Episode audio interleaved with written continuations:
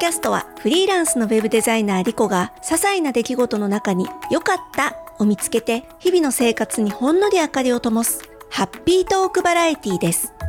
美容や健康、商品レビュー、気になるサービスの体験レポートなどを語ります。あなたも一緒に良かったを探しませんか？収録日2月24日です。えーと、関東地方は気持ちよく晴れておりますね。昨日、おとといは雨が降っていたんですけれども、なんかもう嘘のように晴れ渡っております。ということは、花粉もブンブン飛んでいるんでしょうね。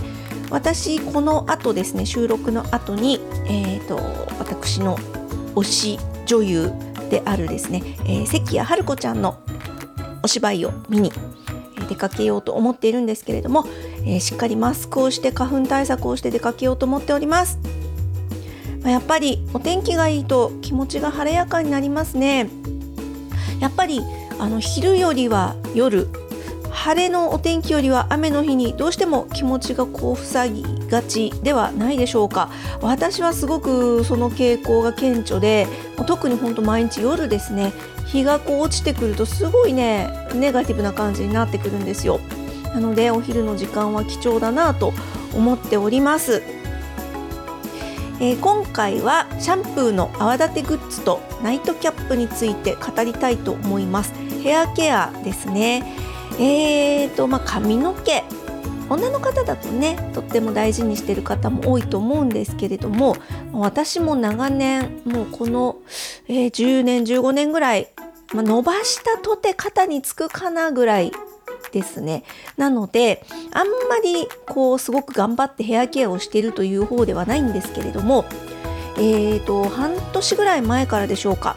髪の毛を洗う時にね、まあ、よくこれも言われることなんですけれども、シャンプーって髪の毛で泡立てるんじゃなくって、事前に泡立ててから髪の毛に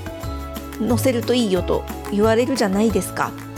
でそれは聞いたことはもちろんあったんだけど全然やってなかったんですよ。えーと、髪を濡らしてでシャンプー液を垂らしてで髪の毛でこうガシャガシャガシャっと泡立てるっていう洗い方をしていたんですね。でなんかの弾みでちょっと試しに泡立てグッズを買ってみようと思いまして、えっと、私が買ったのは Amazon で見つけた800円か1000円ぐらいの、まあ、結構お高いものです。えっと、どういうものかというとね、これ声で説明するの難しいんですけれども、えっと、まず容器があります。うんと、容器っていうのはプラスチックでできていて、うんそうだな、軽量カップみたいなやつ。ちょっとちっちゃめの軽量カップみたいなものなんですけれども、ここにシャンプーを入れるわけですね。シャンプー液と、あとちょっとお湯を入れます。で、えっと、蓋がついてるんです。で、これも本当に簡単なプラスチックの蓋なんですけれども、えっと、その蓋のね、中央に穴が開いてます。ちっちゃい穴が開いてまして、そこにね、棒が刺さってるんですよ。で、この棒の先に、攪拌用のちっちゃな円盤みたいなものがついてます。容器にシャンプー入れて、蓋をして、で、蓋から飛び出ている攪拌棒を上下にシャコシャコシャコと動かしますと、えー、容器の中のシャンプーが泡立つと。まあ、こういう簡単な仕組みなんですね。で、結構ね、あの、ちゃんと専用の容器なので、えー、もこもこの泡ができます。本当にあの、もこもこの泡が容器いっぱいにできるんですよ。で、これを濡らした髪の毛の上に泡をポトッと乗せて、で、そのままシャカシャカシャカと洗うとですね、本当にこれ摩擦が全くないですし、シャンプー使う量もなんなら髪の毛で泡立ててる時よりも少なめで済むんじゃないかな。私なんてあの本当にショートなので、えっ、ー、と、ワンプッシュ全然いらないぐらいなんですね。なので経済的でもあるし、えっ、ー、と、つい先日、そうそう、それこそジムでほら、今プールに通い始めたじゃないですか、今年から。で、あの、泳いだ後にシャワールーム行って、で、泡立て器ないんで、今まで通り髪にシャンプーを垂らして泡立てようとしたら、え、こんなに摩擦かかってたんだってびっくりしました。やっぱりね、あのー、知らなければ全然気にならなかったんですけれども、一旦泡立てグッズを使ってしまうと、ちょっとほんと心配になるぐらい髪の毛ガシガシ擦らないと泡が立たないんで、あ、これは確かにあんまり良くないかもなって思いました。なので、えっと、ジムに行くときはね、あの、洗顔用の泡立てネットを持って行ってるんですけれども、まあ、やっぱりあの専用の容器でやるよりかは泡立ち悪いんですが、でもないよりはマシだろうということで、もう本当にあの髪を洗う時には必ず事前にシャンプーを泡立てる派に私寝返りました。これ男の方もね、あのー、まあ、いろいろね、頭髪気になる方もいらっしゃるでしょうけれども、そういう意味でもいいんじゃないですかね。髪の毛で泡立てると多分結構本当にあの髪の毛に負荷はかかると思いますので事前に泡立ておすすめです。もしやってらっしゃらない方いたらえっと、泡立て専用容器はね、100円ショップでも売ってるみたいですね。えっと、ダイソーのホイップルンっていう商品名がウェブで検索すると見つかりましたので、ホイップルン、もしくはなんかそれの後継の商品みたいなのあるかもしれないので、100円ショップでもちょっと探してみていただくといいかもしれないですよ。これあの、ご家族で使い回しとかもできますからね、風呂場に1個、一家に1台置いといてみんなで使ってもいいんじゃないでしょうか。ほんとこれね、すごいおすすめ。で、髪を洗った後寝る時なんですけど、これは私ちょっと戯れで、お戯れで試しに買ってみたナイトキャップがね、意外といいっていうこともついでにお話ししたいなと思います。ナイトキャップ。えっ、ー、と、昔のドラマとかで見ましたよね。あの、お母さんとかが寝る時にさ、頭にこう、ゴムのついた布を全体的にほっかむりみたいにして寝てるやつ。あれなんだろうと思ってたんですけど、あ、そうそう、昔はなんかほら、カーラー巻いて、カーラー巻いた上に多分ナイトキャップだったですよね。だからまあ私には縁のないものと思っていたんですけれども、なんとなくね、おたまむれで買って シルクのやつ。これね、かぶって寝ると浴長全然違う。明らかに違うんですよ。えー、何が違うかというと髪のツヤが違います。すごいピカピカしてる。あとね、寝癖になりづらいんです。不思議ですよね。なんかかぶって寝ると余計寝癖ついちゃうかなと思いきや、あの枕に擦れないからなのかな。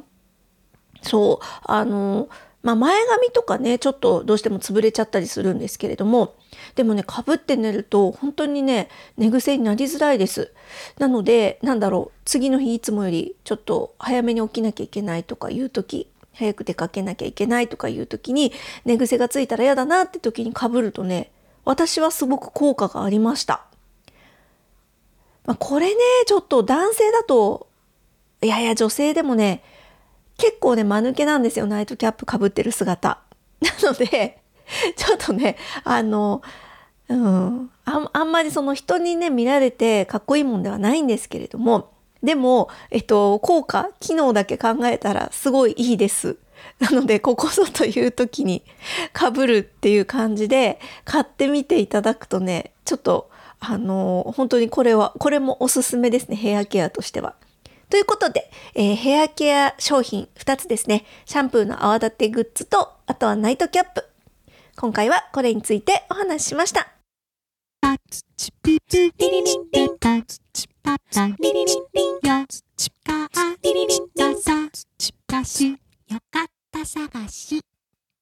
この数回なんだか体が不調だメンタルが不調だとブツブツと暗い話をしておりまして本当にすみませんなんかね、あんまりあの、自分でこういう話するの好きじゃないですし、私結構周りの友達にもあんまり愚痴とか、あの、相談とかしない方だと多分思うんですよ。なんかそういう話って人にしてもしょうがないっていうか自分が最終的に解決しないとどうにもならないっていうのがなんか私の中にはあってなのであんまり得意じゃないんですけれどもどうしてもねリアルタイムでこうやって配信をするっていうのは良くも悪くも取り繕えないなと改めて思ってます。でなんだろうから元気で本当は元気じゃないくせに元気ですみたいなことを言うのも、なんかそれはそれで違うかなっていう気もするので、ちょっとね、あの、このね、番組聞いてくださってる方には面白い話ができなくって本当申し訳ないなと思いつつ、えー、ちょっとね、皆さんに甘えて話をしてしまいましたけれども、あの、いろんなところからね、あの、反響というか、ご心配の声をいただいて、申し訳ないなと思うと同時にとってもありがたく思ってます。本当にね、あの、なんでしょうね。すごくなんか深刻に何かがあるってわけじゃなくて、単純になんかこう気分が落ちてるみたいな感じで捉えていただければもうそれで十分、それで正解です。林さんもね、お優しいメッセージくださってありがとうございました。そしておかみさんからも、もういつもいつも、なんでしょう、私、おかみさんは勝手にこのよかた探しの、あの、影のパートナーと思っておりますけれども、えっ、と、素敵なコメントをいただきましたので、これ皆さんにもぜひシェアさせてください。えっ、ー、とですね、ちょっと一部抜粋でお届けしますね。大人になると自分で考えて決めた経験の積み重ねからか、頭が肉体を支配、かっこ刺激？かっこ閉じ、しているかのように考えがちですが、結局肉体に何もかも引っ張られていると思います。以前、有機農法の達人の方から伺ったのですが、人間って実はロボットだから、太陽エネルギーと金属で動く生命体だから、血は鉄だし、ミネラルがないと死んじゃうし、人間ロボットにとって最も適した作物を私たちは作ってる。へえ、私単なる生体ロボットなんだ。そう自覚すると自分の思念や感情ってさほど大したことではないように思えてきて、なんだかすっきりしました。そして達人作の野菜、卵、お米、すべてすごくすごく美味しかった。リコさん、こんな時は美味しいエネルギーを食べて元気出してみてくださいといただきました。いやー、染みますね。この有機農法の達人さんのお言葉。人間って実はロボットなんだよと。そうなんですよね。私たちみんな生まれて必ず死んでいきますが、まあ、その間、やっぱこう肉体をね、動かしながら、もちろんそこに、えー、そこから発生する思考とか、思念とかも大事です。これ人間だけですからね。えー、他人との、他者との間に生まれる愛情とか、そういった感情もとっても大事だと思うし、これは見えない何かになってきっとずっとずっとうん私たちの肉体が滅びた後も続いていくものだと思うので、まあ、こういったねあの感情とか他者との関係っていうのは絶対ないがしろにしちゃいけないと私は思っておりますけれども、まあ、そのベースになってるのは肉体で肉体っていうのは、えーまあ、このね有機の方の達人の方がおっしゃる通り様々なエネルギーを得て動いてるわけですからエネルギーも良いものを摂取して、そしてそれを適切に、えー、と、消費していくっていうのが多分あるべき姿なんだろうなと思います。まあ、悩んだ時こそ難しいことはあんまり考えずに、えー、気持ちの良いことに身を委ねてみるっていうことが大事なんでしょうね。なんか弱音を吐いたおかげで、えー、皆さんからね、いろんなこう優しい温かいお言葉であったり、お知恵をいただくことができて、結果的には良かったなと、悪いことばかりじゃなかったなと思っております。これから春ですからね、えー、多分どんどん気持ちも上向きになっていくことでしょう。もうほぼ8割方回復したという感じですけれども、えー、ますますこれから上向きになっていくんだろうなと自分自身に期待したいと思います。ではまた次にお耳にかかる時までごきげんよう。